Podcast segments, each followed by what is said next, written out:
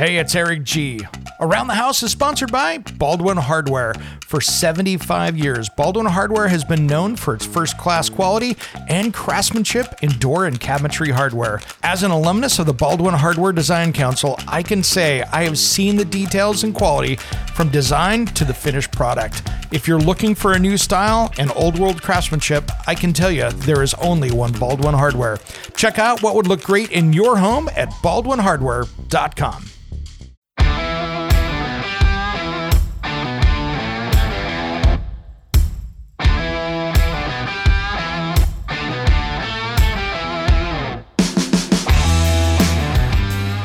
It's around the house. When it comes to remodeling and renovating your home, there is a lot to know, but we've got you covered. This is Around the House. Welcome to the Around the House Show. This is where we help you get the most out of your home through information and education. Hey, everybody. Today's episode is brought to you by Root Quencher. If you've got trees and shrubs and bushes that are using a ton of water, you want to put the water where the roots are, not where it's running down the hill. Check out Root Quencher. Well, we've got uh, an interesting midweek special this week. I wanted to talk about some of the changes we're going to see over the coming years here in housing affordability.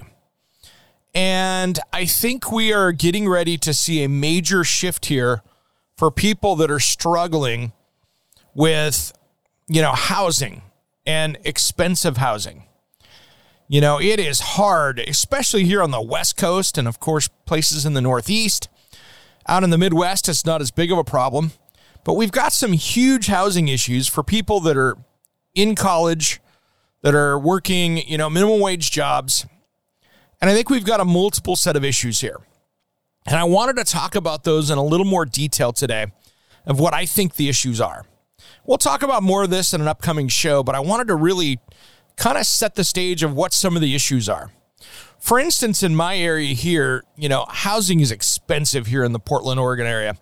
And it doesn't matter if you're in Portland, Seattle, anywhere on the West Coast, it's expensive. And part of these problems are put on by government, and that's not a shock. You know, it's the it's the good intentions that have kept it where it's very expensive to live. For instance, here in the West Coast, we have these um, urban growth boundaries. So these urban growth boundaries control how much land can be built on. So if you've got, you want to put in five houses on a piece of property outside of that urban growth boundary, you might not be able to do it. And when you're looking at just the market demand of housing, that is really one of the biggest things that has pushed prices up is availability. And then you have these other problems in West Coast states that are different than other places. Many of the states, like Oregon, a majority of the land is owned by the federal government or the state. It is state forest, it is federal lands. There's a lot of that stuff. So, majority of that is controlled by the government. So, that is not land that you and I could go buy because it's kind of being hoarded by the government. The good news is, is for the people out there that are worried about the environment, that is also areas that are not going to get built over. However, we have a lot of other areas that really we've got some problems in the Portland area as well. And there are some battles to be coming up, but that is one of the biggest problems we have is the urban growth boundary and it propping up prices to make land prices more expensive. You know, if you could go out and buy a small lot for $25,000 or $50,000, that's a big difference than buying it for $200,000. And where this is going to even become more of an issue is that we have some great technologies coming out now where you're going to see affordable housing being built in a factory.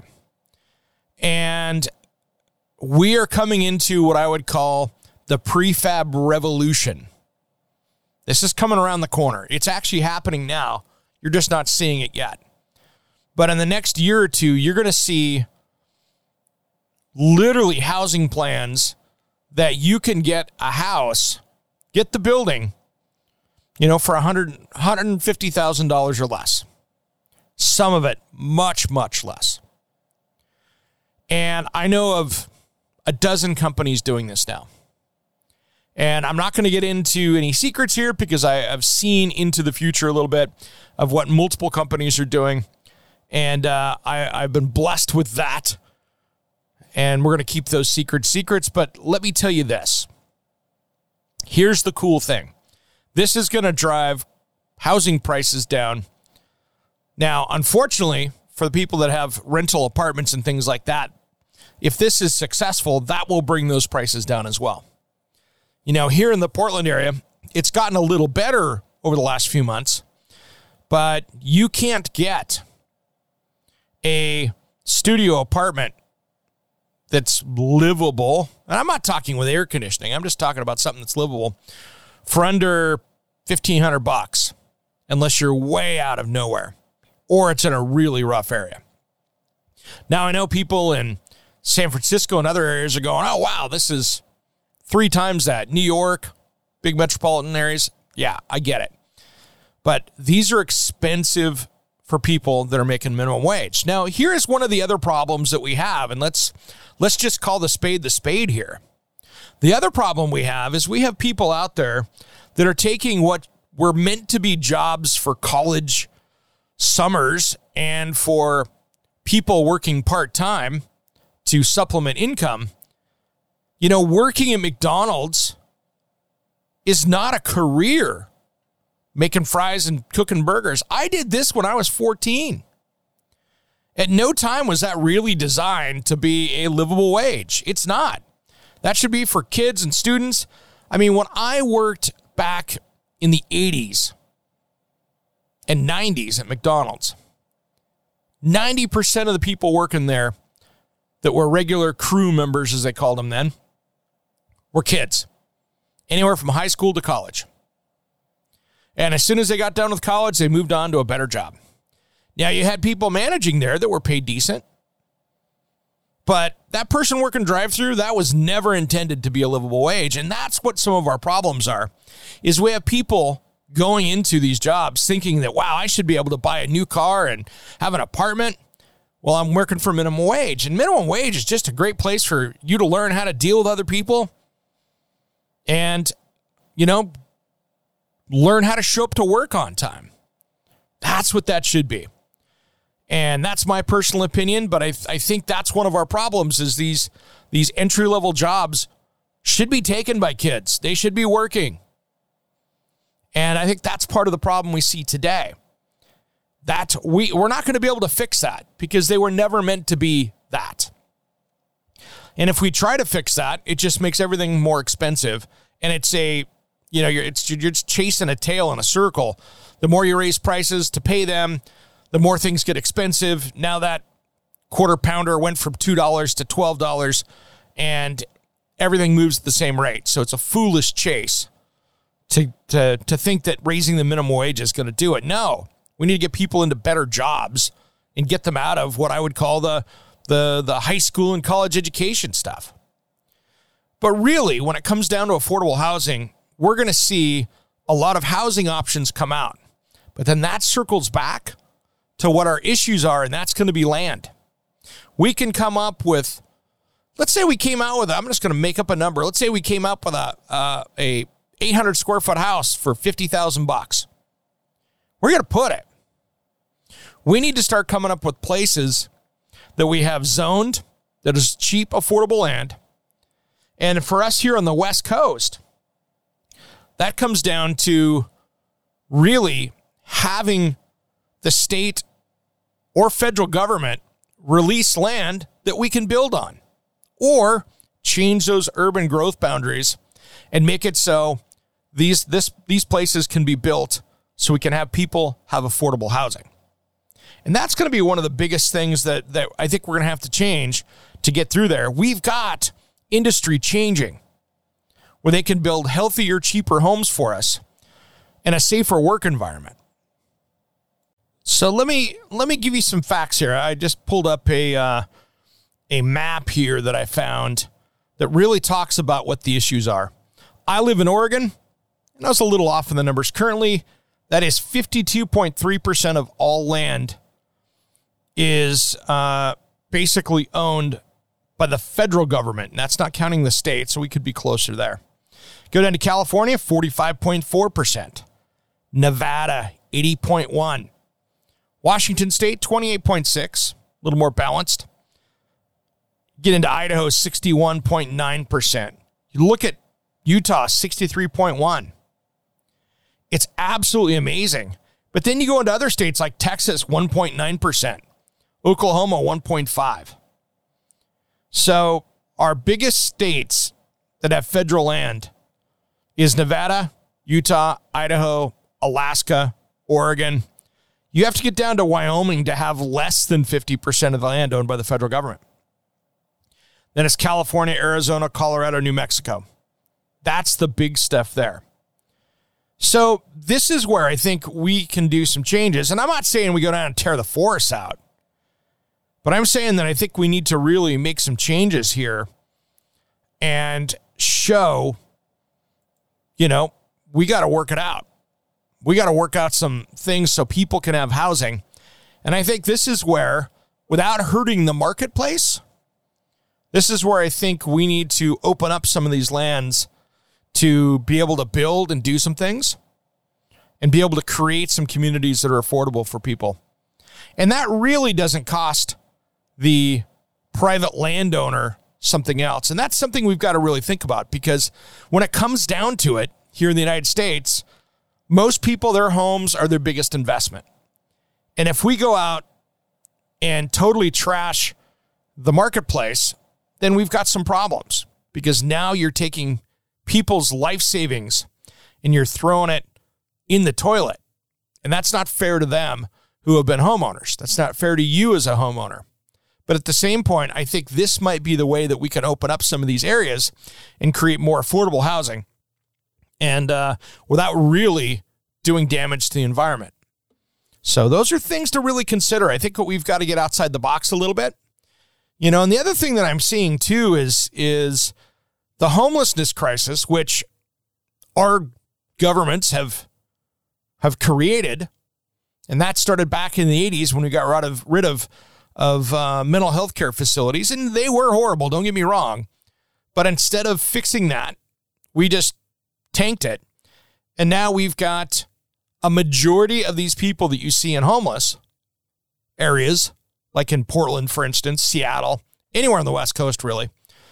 Um, the problem is, is that we have no mental health care for these people, and a majority of them have some kind of mental illness that they are using um, illegal street drugs to self medicate. I mean, I was driving down I 5 yesterday coming back from a TV shoot, and I see in the median on the side of the road, right over the other side of the barrier, there is some dude putting together a Rubbermaid tough shed so he could live on it on the side of the freeway. Yeah, Walls were up. He was almost had the ceiling snapped in.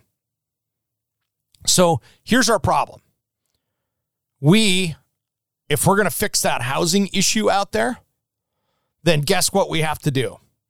We have got to get people, the majority of these people, if we get them into mental health care, and I have a way to fix that. And uh, we don't talk politics here, but this is how I would see fixing this. And uh, this is my solution. What I would do is I would absolutely kill the Veterans Administration and make that generally go away. Get rid of the VA.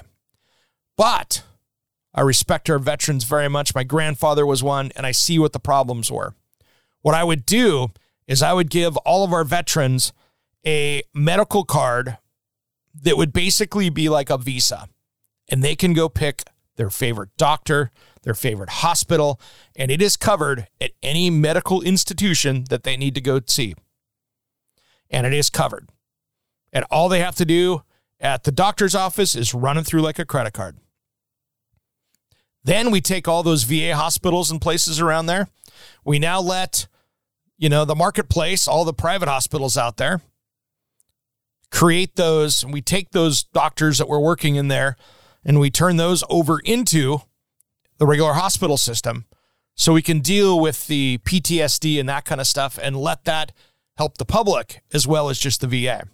And then you take all the VA system and make that into those hospitals and turn those into mental health care facilities. And then we start might might start making some difference. And the veterans will get a better service overall because they can choose in the open marketplace where they want to go and go see their favorite people. And those doctors and stuff that are working in the VA system will get more money. They'll get a better career working in the private sector. So that's how I would do it. That's my fix to homelessness out there. If you if you want to hear comments on that, feel free to uh, send me a message over on Facebook, around the house show, or if you want to. Um, send me a message head over to aroundthehouseonline.com all right everybody well that's uh, my little rant on uh, on where we are with with housing prices i think we've got some great things on the horizon but uh, the land issue is going to be the biggest one that we're going to have to figure out and um, until we deal with this homeless issue, the city's putting up these little little uh, metal boxes in the middle of the city to house people is not going to be a solution. Um, that's not going to fix a problem.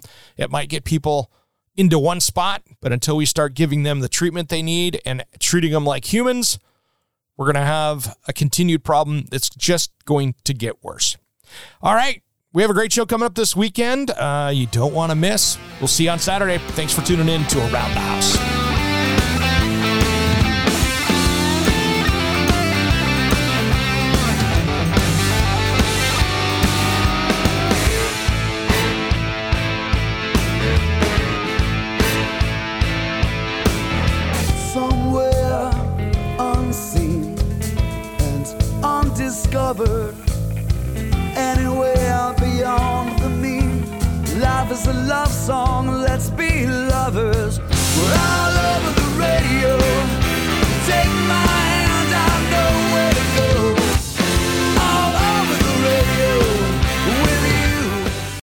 Hey, it's Eric G from Around the House. Are you planning a decking or siding project this year? If you are, you've got to check out my friends at Millboard. Millboard is a completely different kind of composite decking and cladding that enhances outdoor spaces with enduring distinction. Hand molded from the finest oak, it realistically mimics the natural grain and color of premium hardwood. If you're looking for something that doesn't look like plastic and instead real wood, check out millboard.com. Make sure and check out that interview we did just a few weeks back. That's millboard.com.